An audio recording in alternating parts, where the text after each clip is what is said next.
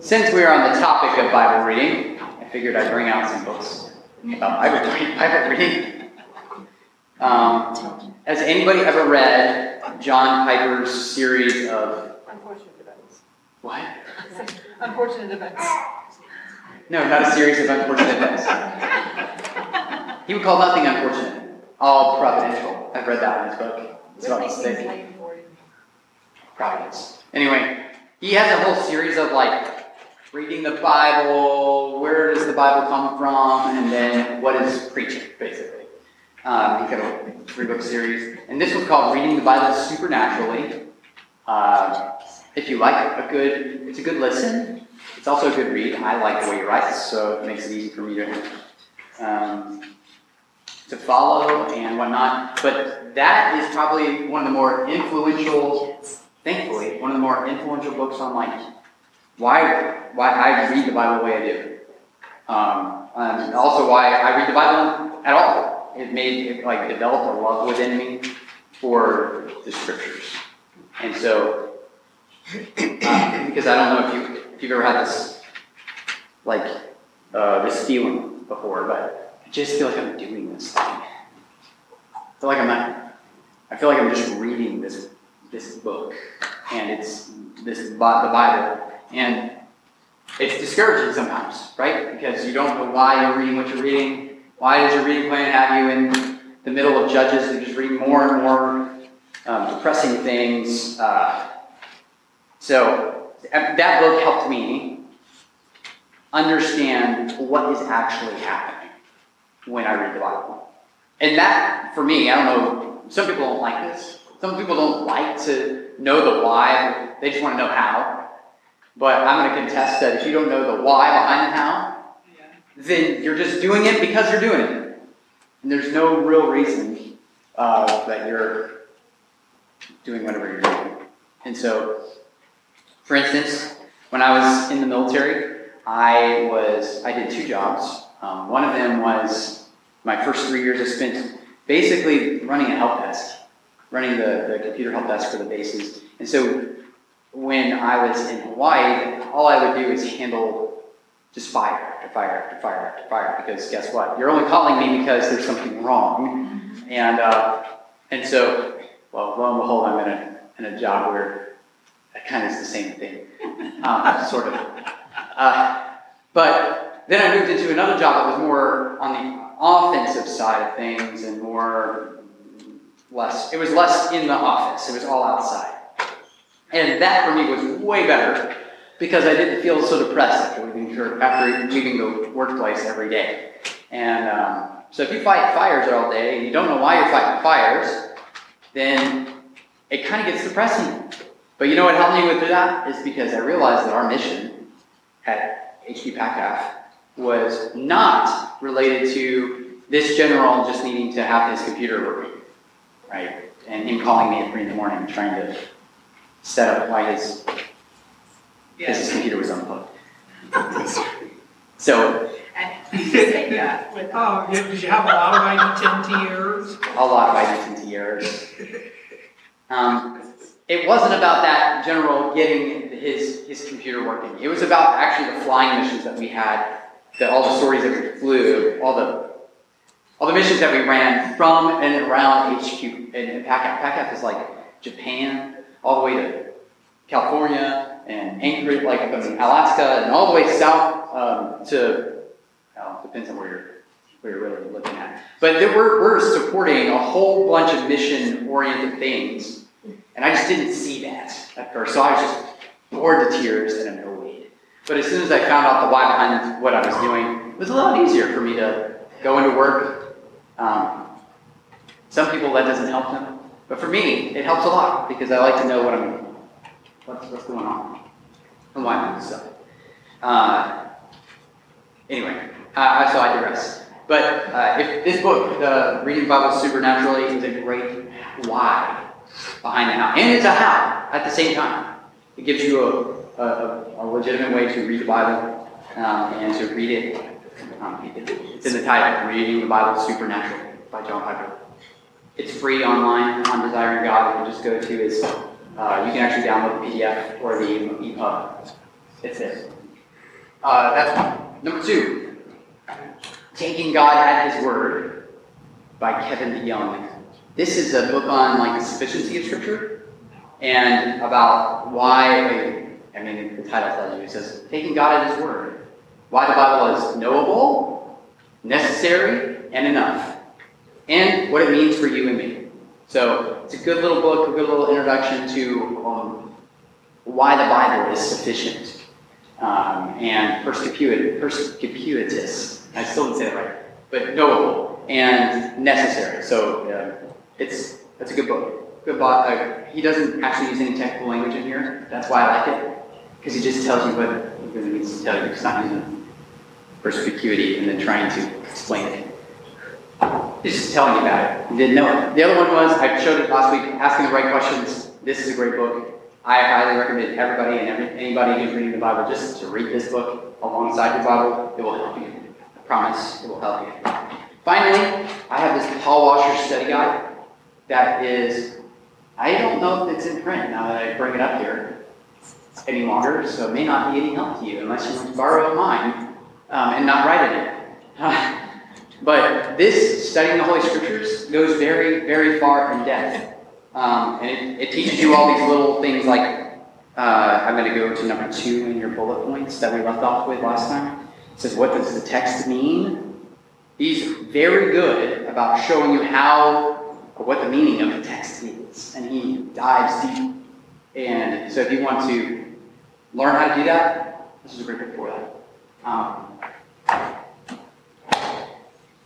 I got more books. If you've ever been in my office, there's a whole wall of them. And if you ever are wondering what it's related to the Bible, and maybe not even related to the Bible, ask me about it. I may have a book about it. Or. Uh, if you would like to borrow any of these, by all means, you can borrow them. One of them I'm actually currently reading, so you can't read that one. But does anybody have any questions before we get started? What are we talking about?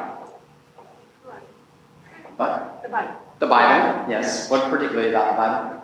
Intake, Intake. The manifold. Oh, well, no.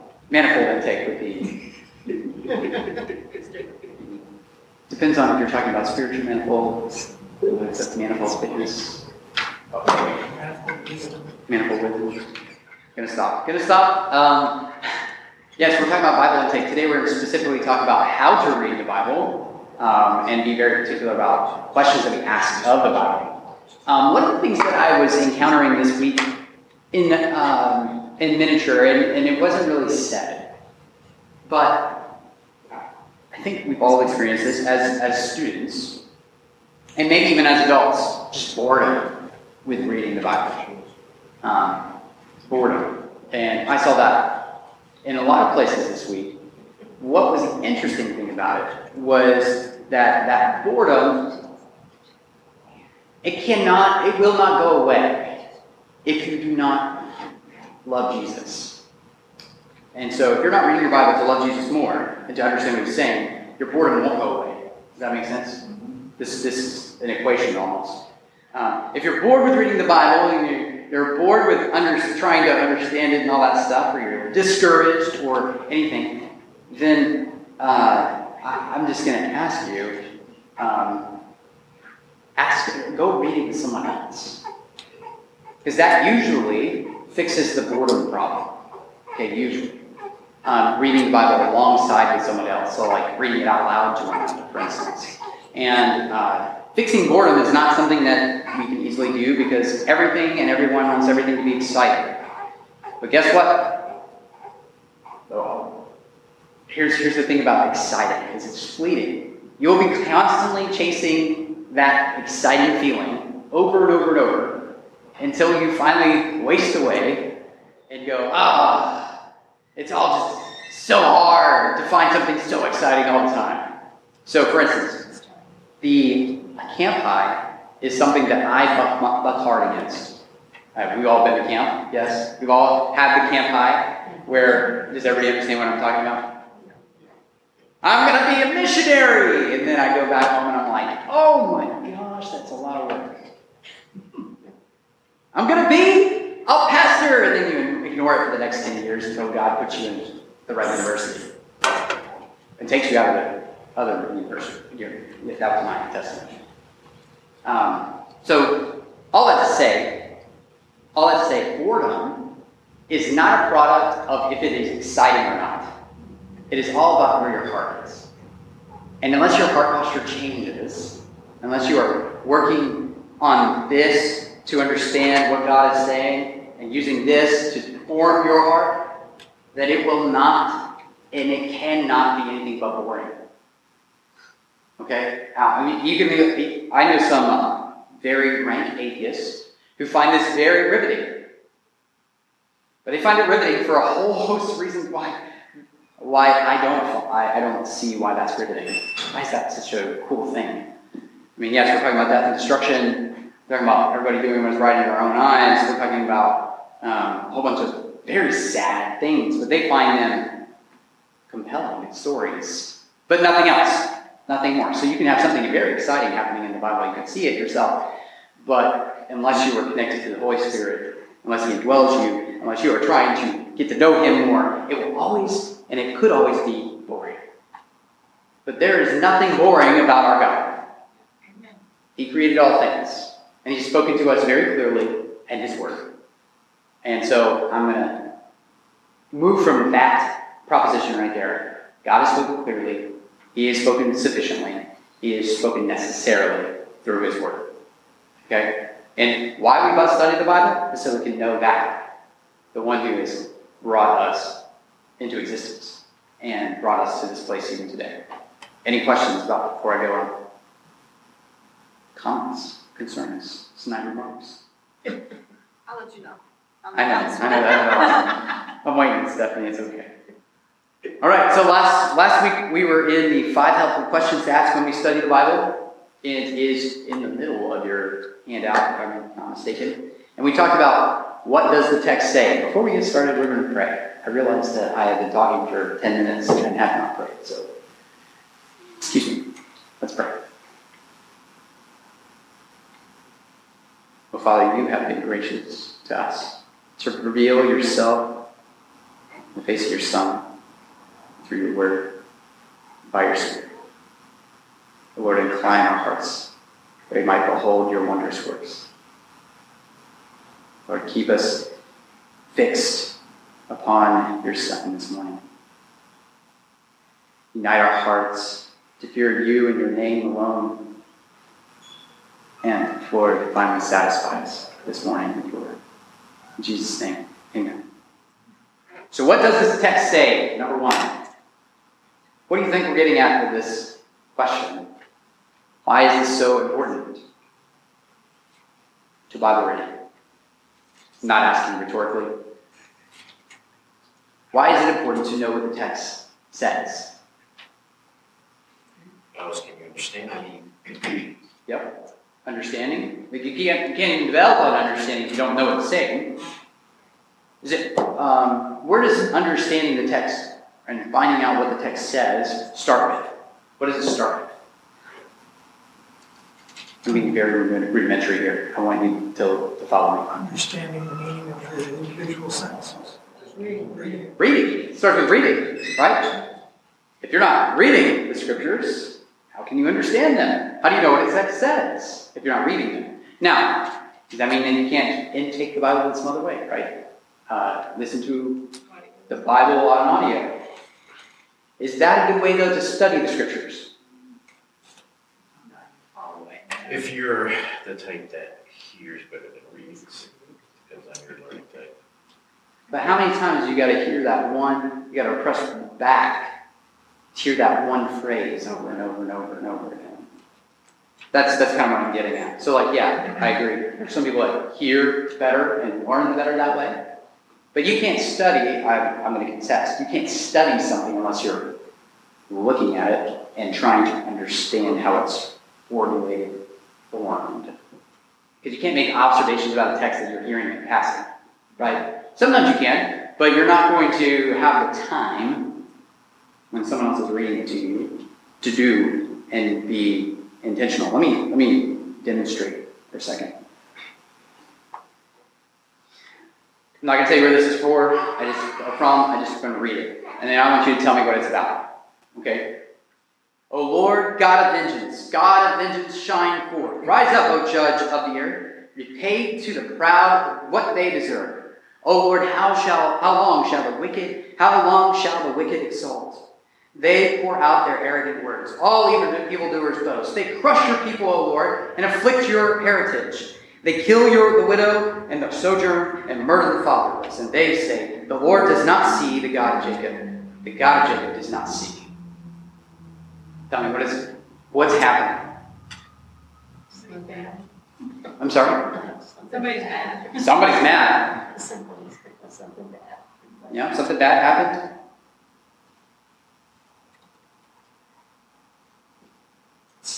I'm just trying, I'm trying to see if I can come up with what, What psalm it is?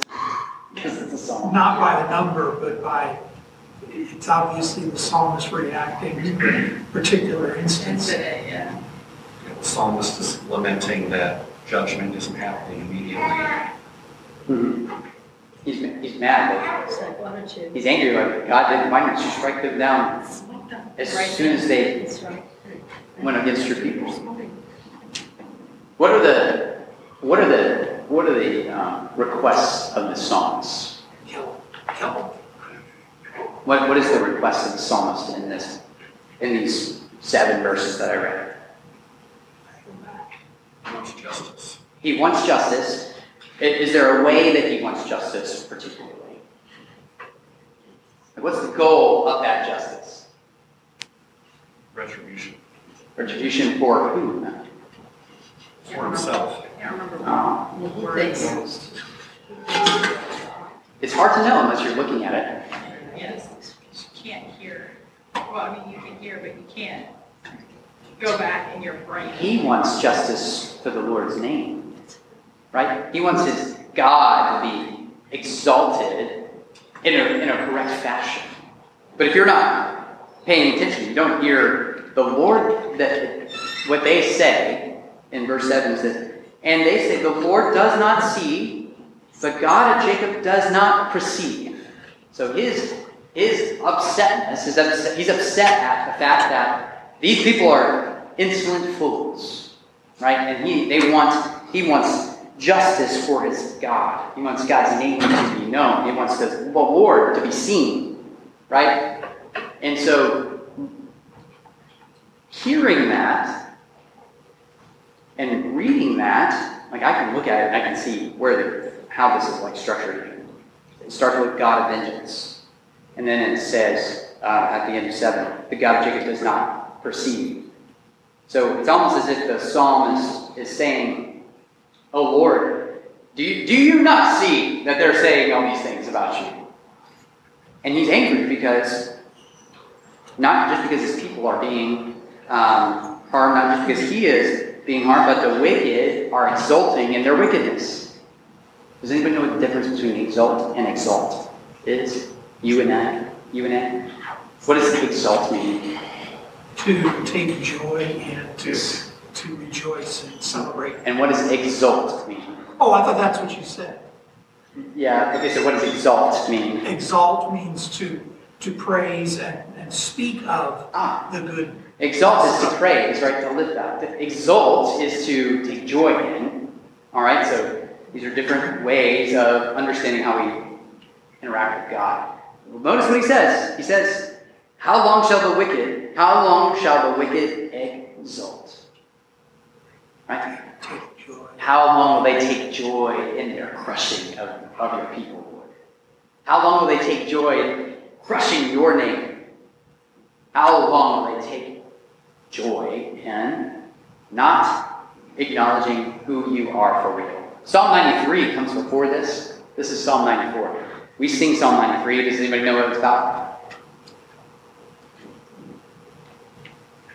Behold stronger than the seas. That song.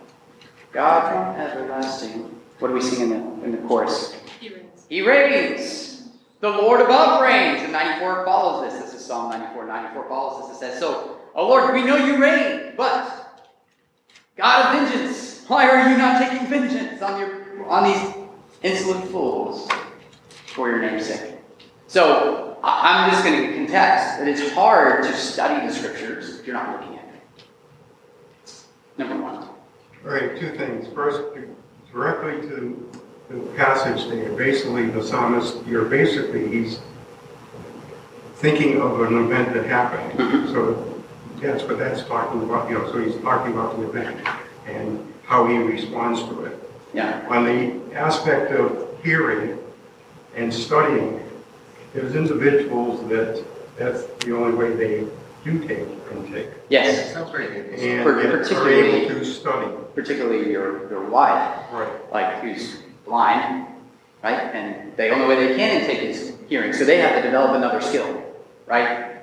They've got to develop a higher listening, quote, like ability, capability than you do who have two working eyes, right? Or one working eye, or whatever, can, can see. So God has given you your senses to be able to make observations about the Word. And if you have them, I want to say, use them, right? I, you know, one of my favorite things to do is to read out loud to myself because sometimes I just don't understand what he's, what's being said. And the easiest way to understand what's being said is to hear it out loud and just go, oh, yeah, okay.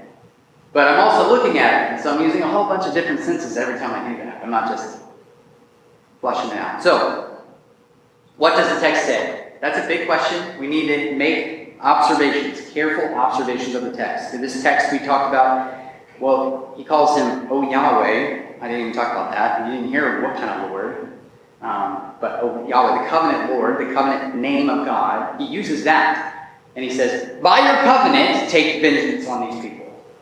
Right? It's a big that's a, that's a big detail you can't miss. So make careful observations of the text. Notice the details. What kind of details are important? Any point of grammar? Any point of grammar. Thank you. That was yeah, that's the answer I was trying. All of them. and starting with the grammar. And and the reason why is because the grammar can show you quite a bit. Like, did anybody notice that I uh, said the same thing twice in verse 3? I said, Oh Lord, how long shall the wicked, how long shall the wicked exult? You thought I was stuttering. Yeah. But the reality is, is he was he was actually putting in a couplet, right? And if you look at it, it looks like, oh Lord, the covenant God, who I should be taking joy in. Take, everybody should be taking joy in. They're taking joy in their exaltation, E X U L T, exaltation of their insolence, of how they are treating their people. Not taking joy in you, the covenant God. And so we have to be no, we have to be able to notice those little tiny details to be able to understand what those passages mean. Does it relate to what does the text say? Because I'll get to questions in general. It's a comment. Okay. This is also music, so it may be a musical uh, formula there rather than just strictly a, a prose, uh, prose discussion of point. Yeah. So re- repetition in music is. Aside, I'll take an aside really quickly. The whole Hebrew Bible is singable. The whole thing was made to be sung. Jewish people, from the very beginning, in narrative form, all the way through, the songs and the psalms and all these things are, are created in a particular rhythm. And so it can be sung. Because that's how they Initially verbally, Yeah, because that's how Passed they down. heard it. That's how they passed it down. It was verbal. It was sung. Yeah. And if you ever get a chance, you can look on, on YouTube, um, listening to the Torah song. Okay, it might, it may completely confuse you, but you can hear every line of the Torah song in a way that um, would be, Well, it was chant Very before they sung, in that sense of chant, um, like Gregorian chants. not necessarily. That's, that was an interpretation of what actually was happening. But there's been really high level grammar, grammar, grammaticists, whatever you want to call them, Grammarian. grammarians, thank you, um, who is particularly one guy that I, I studied under, who can make a case for the singing, actual vocalization of notes based on the Hebrew alphabet and how they are, how they are, act- it's actually created to be sung in the way that they speak. So that's a point of open-handed, you can think chant, that's fine. But I do like to think that they uh, memorize the Torah in song, less in chant. Where I'm trying to at is, what does the text say? You got to know what it says, right? Before you can ask the next question, what does the text mean? Right? So tell me, how do you know what the text means and when you've got it right? Isn't that the million dollar question? That isn't really- How do you know what the text means? How, how do you figure out? I'm asking you. How do y'all, when you read the Bible, how do you figure out what the text means? What do you start with? The context around it. Context. Thank you. Context, context, context. Right? Psalm 94, right? If I were just to read that out loud and you guys would go, Oh God of vengeance, what's going on? Well, the understanding that Psalm 93 perceives this helps you kind of understand, oh, he's reigning over all things. Why is he not taking vengeance? The psalmist is pouring out his heart for like what he wants to see the justice of God being poured on the earth. If you didn't see that though, if you didn't know that, you might be like, this is kind of out of left field. This doesn't make much sense. And if you don't know what's going on in the life of the psalmist, then you may not know why he wrote it this way. And so, definitely, context. Um, what else? What else do you need to take under consideration when you're trying to see the meaning of a text? Genre. Genre, absolutely. You want to explain genre to us really quickly? Yeah, you said it last week, but the, there are different types of genres in the Bible. So narrative, uh, you just read a psalm, or like, or the prophets, that type of literature. But they all are kind of interpreted differently. So a prophet might not be saying something very literal. He might be speaking in a poetic way that is using multiple biblical images to, to kind of make a point.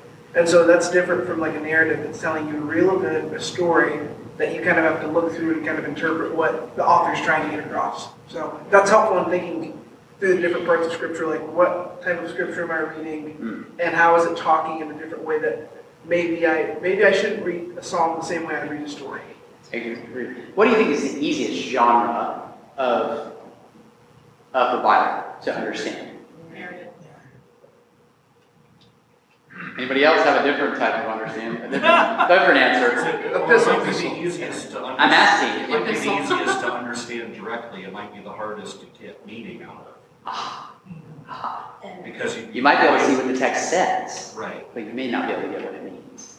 No, so narrative I actually think is one part of the harder. Hard.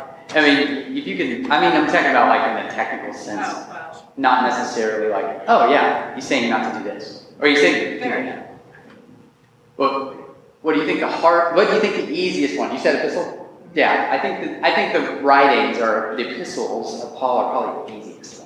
And the reason why is because he's talking about something particular, and he's trying to explain something particular.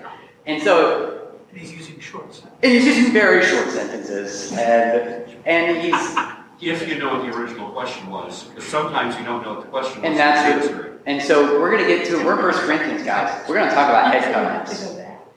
We're gonna talk about head coverings. Does anybody know why head coverings are used in the Bible? First Corinthians. First Corinthians 11 says, So where- mm, sort of, sort of. True. To symbolize something. And what does that mean? Um, I am not a king, though, and so I do not merely just say what's going on in my life. I have somebody that I submit to, right? Who is that? Beth. God.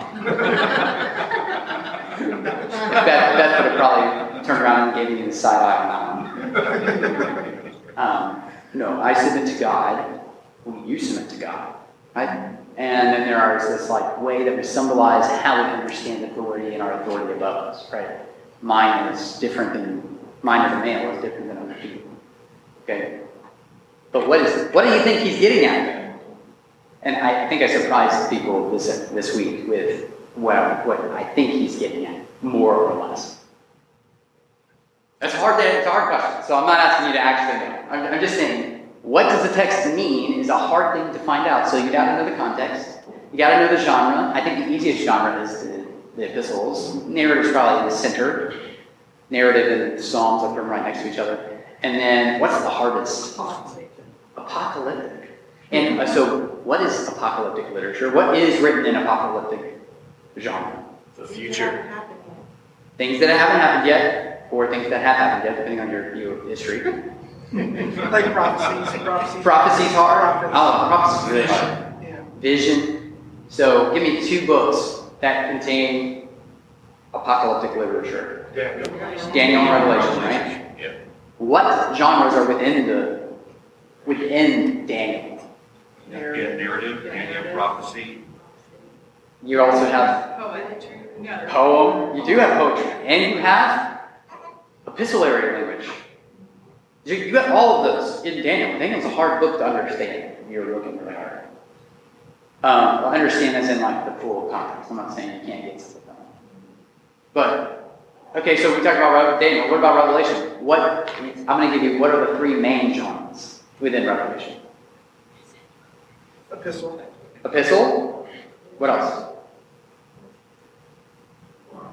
What? Prophecy. Depending on your viewpoint of scripture, yes. What else? Would it be warning? Warning. Oh, no, so warning is a warning is epistle. That's exactly. Did I say that right? You, Yeah. Yeah, that's that's the that's the just so the, the letter, right? Like the letters to the seven churches. That's all there. Narrative. Narrative. You got narrative. What else you got? Does revelatory count, or is that the same as this one? Revel, re, revelatory is all of scripture. But like in a, in a prophetic, is what I would probably, I think if you're talking about prophetic prophecies, Which was number two. which was number two. What else? Apocalyptic. No, apocalyptic literature is a full like Okay. understanding of, of multiple genres put together. All right, fair. So I'm trying to, I'm making a point. It's complicated. It's also, it's also got poetry and songs. It absolutely has poetry in it. I mean, think about the angels and their song in heaven. Um, and even then, take, think about the seven stars and the seven poles and the candle. Like, So- how are we talking about this? Allegorical, or is that just tying back into other things? I would call it allegory, and I would call it prophetic narrative. Yeah, 'cause I'm like, Because allegory was Talking about the used. Scorpions with the faces of men and It's first century language used to describe future events. It's, uh, and more importantly, it is minor prophets being retooled into an apocalyptic letter for the churches of the time. So, if you don't know your minor prophets and your major prophets, like Isaiah, Jeremiah, Lamentations, if you don't know Amos, Obadiah, Hosea, Joel, Micah, Nahum, Habakkuk, all of them, that you're probably going to misunderstand uh, Revelation. And the reason why is because is the most, that is the one book in the Bible that refers to so many more Old Testament texts that it's just like, Old Testament text, Stefan, Old Testament text. Um, Lindsay, you teach um, English, right? What is the book? There's a book that when we were in high school, I think when we were actually in high school, we read, it was fairly common, and it was about illusions. Do you know what I'm talking about? Don Quixote. No, no, no. No, it's about illusions, not illusions, illusions. A L L U. Like references it, like, um, Thanks, yeah. nineteen eighty, or like, um, what's the picture? George Orwell. But those are those are those are similar. I, I'm there's a book that I'm trying to remember. It might just be called Illusions. Now that I think about it, but it um, it alludes right to a whole bunch of things outside of itself. So you can't actually understand the book unless you understand what it's referencing. So it, it was a really hard thing to do as a freshman in high school, and it's because I just didn't have enough life nor reading under my belt, right? Um, what? Shrek two. Shrek. if you don't know, if you don't know anything about the world outside of Shrek Two, Shrek Two is just funny. Um, Wait a second. but then it gets way better. it gets way better. Yeah. Oh man. Um, so the whole point is, is that we have to know the context, we have to know the genre, we have to know what we're looking at, right? To understand what the text means. Um, it also helps to know the historical, cultural, literary backgrounds. Like I said last week, I um, recommend a good study Bible because they can do it in miniature. They usually tell you um, they usually tell you like at the very beginning of all the chapters. You give a summary, a very beautiful information on Lots. what the book is, book is about, who may have wrote it, da da da. da. It may even tell you like what what were the things that they were talking about and why were they talking. Major themes. Major themes. So I'm, I'm going to recommend two types of study Bibles to you. One is uh, one that connects all of Scripture together, and the other one is very informative, more or less explaining what's there. So the ESV Study Bible does that explaining what is there very well. Um, but the NIV Grace and Truth Study Bible, the notes themselves are worth the book. So they're worth the price of the book because it shows you how the connections within Scripture. The NIV Grace and Truth Study Bible. They are very cheap right now. I recommend them highly. I do not get, I have no affiliate link. Um, that's a good one. So, uh, another helpful thing within when we try to figure out what the text means is trying to locate it in redemption history. So, and I, I realize that I'm going in the weeds here, but I want you to understand that this, this tool alone can help you uh, properly understand a text. Um, for instance, there are the there are the reason why I like this book so well is because it's so clear. Um, he uses he uses six C's to um, explain the context, more context contextually. Where are we in redemptive history? Ready? The six C's are creation, crisis, covenants, Christ, church, consummation. Okay, lots of C's. Creation, crisis, covenants, Christ, church, consummation. Okay, and another way of understanding it is uh, creation, fall, redemption, consummation. In the Bible, it actually speaks in these terms, right? It's either looking forward to Christ, it's looking back at Christ, it's looking, um, if you're in the Old Testament, it's looking back at the promises that God made in the garden, for instance, um, to uh, Adam and Eve. It's also looking at the curses that were made in the garden. It's also looking forward to the future day of the coming of the Messiah. It's also, and then if you're on the other side, you're in the epistles, you're looking at the explanation of the gospel as you live it through life. But if you understand where you are in this this redemptive history, you will have a much easier time understanding the text. Um, if you don't, then you might get lost as to when is what and what is when. Uh, all right, I'm going to move on. What concerns cause the text to be written? That's a great question. We've already talked about that. Uh, like, why is this being written to who it's being written to? Why was the Torah written? The first five books of the Bible Genesis, Exodus, Leviticus, Numbers, Deuteronomy. Why was the Torah written? That was to give the children of Israel, as they were leaving Egypt, probably the historical background as to how they got where they're at. Okay, that's a good way to put it. And to make sure they're staying faithful as they enter the promised land. To remember the promises. Yeah, it's another part. Absolutely. Moses put it in the Ark of the Covenant. Yeah. And so the Torah was directed so that the people of God might not forget, right, what God has said. Right? Why were the why were the prophets written? To get them back on track. To use the Torah to get them back on track toward looking for the promises of God, right? And I was going to make a comment. okay, make a comment. please. Okay, I was going to say a lot of times that, that reasoning is in, within the text itself. Yes. So, like, for example, the reason, the reason you can say why the Torah was written like that is because in Deuteronomy, that's the whole point. At the, at the end of, the, of it, he explains that so clearly. The prophets, they explain, you know, they're trying to call them back to faithfulness in multiple parts. And so part of that, part of that, finding that reason is reading it, like we were saying before, and just being steeped in it, I think. Yeah. I'm actually in Deuteronomy right now. He actually tells the people, he says, so that you won't forget. That you will not forget. He says that multiple times. Yeah. Um, Jeremiah opens his book with pretty, um, pretty immediate and shocking language. Okay, and the reason why is he's trying to call them back. Right, he's getting their attention. And he, he even says, he even says this in two twelve and thirteen. Says, "Be appalled, O heavens, at this. Be shocked. Be utter, utterly desolate," declares the Lord. For my people have committed two evils. They have forsaken me the fountain of living waters, and hewed out cisterns for themselves, broken cisterns that can hold no water. What were the two sins? Forsaking God and making their own way. Okay, so hewing out cisterns that hold no water is another way of saying, I did, I'm doing it myself. I'm not doing it with the, the help of the one who is the, the creator of these things. He's the fountain of living water, water, and I'm just going to go make my own stagnant water pool over here that leaks. I can either have the fountain or I can have a stagnant water pool. And, and Jeremiah is using this, this language to shock them into understanding that they need to listen. And then he proceeds for the next, you know, the rest of the book basically, to just dissect their sin and show them where they need to return.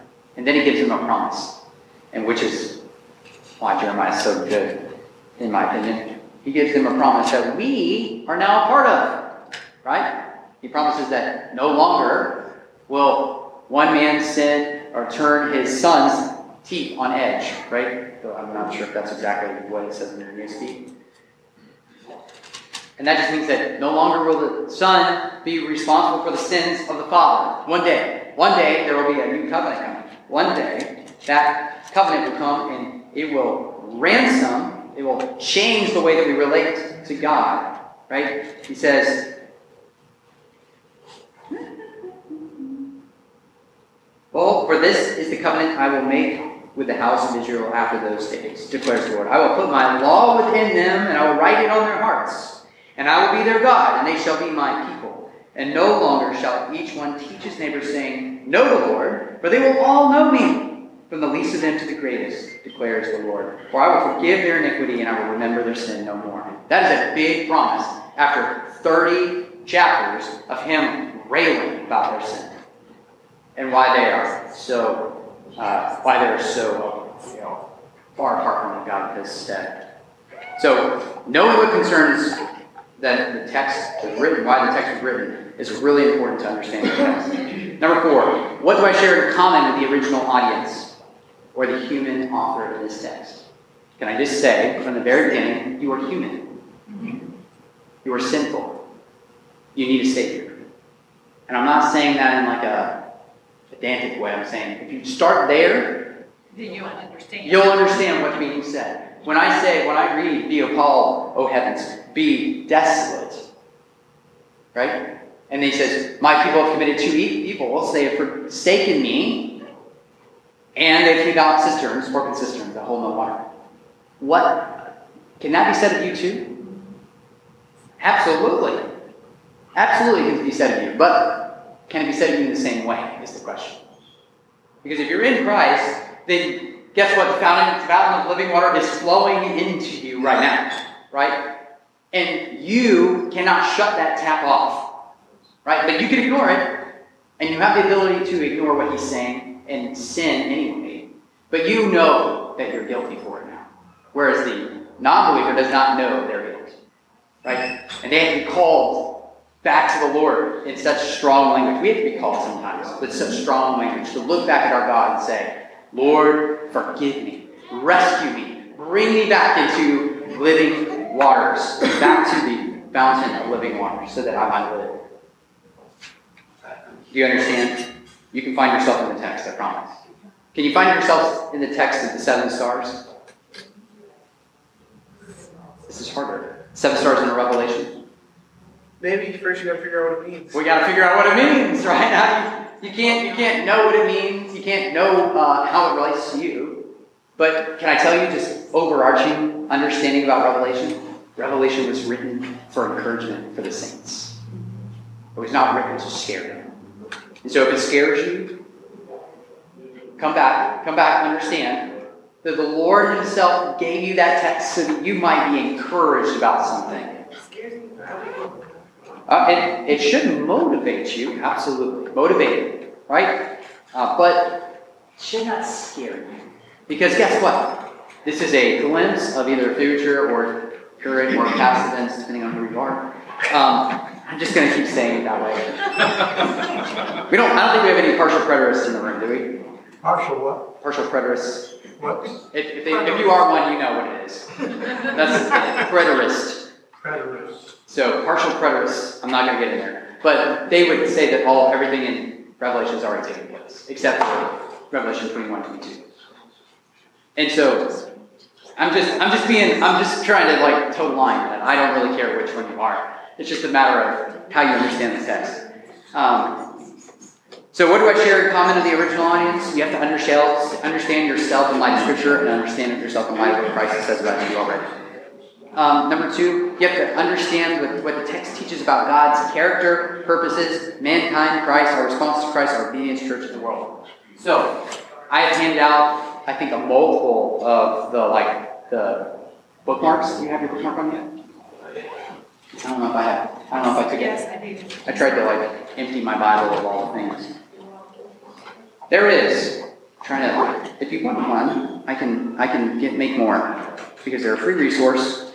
But it's basically asking all these questions. Understanding the Bible. That's what this bookmark is about. What do we learn about God? What do I learn about people? What do I learn about relating to God? What do I learn about relating to people? And then how to apply it. So these last two questions are about understanding and applying. How do I apply the Bible? You ask questions like this What does God want me to understand? What does God want me to believe? What does God want me to desire as a result of this text? What does God want me to do? So, basic questions, and it helps you to understand uh, that the Bible is speaking in a certain way, and that certain way is to form you into the image of the Son. Right? God is forming you into the image of Christ. And if you can ask questions that would do that, that would get you there, then you have a better shot at understanding what the text is there, why it's there, and what it's for.